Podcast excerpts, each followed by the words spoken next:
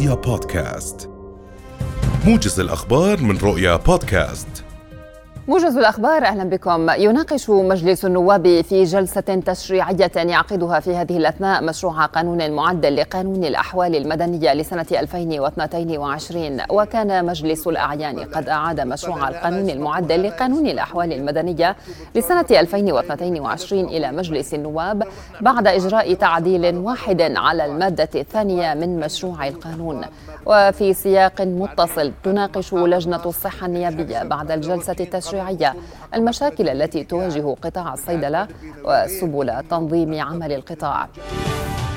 قال مدير وحدة تنسيق القبول الموحد مهند الخطيب إن عدد الطلبات المقدمة لسوء الاختيار والانتقال بين التخصصات والجامعات للدورة التكميلية بلغ 1973 طلبا.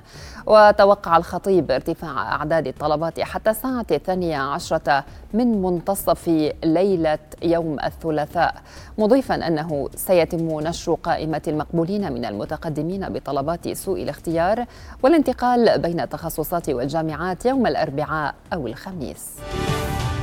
أوعز وزير الأشغال العامة والإسكان ماهر أبو السمن خلال جولة تفقدية لمشروع تقاطع الإرسال إلى المعنيين باستكمال الأعمال كافة بالمشروع.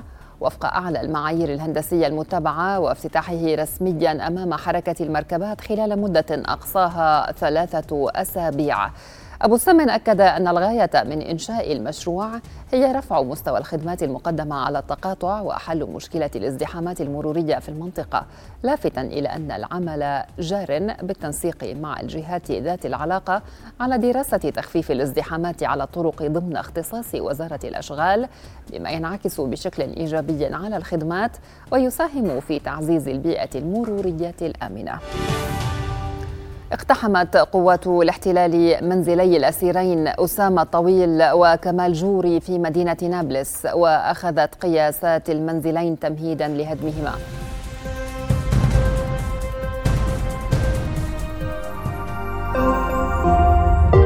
رؤيا بودكاست.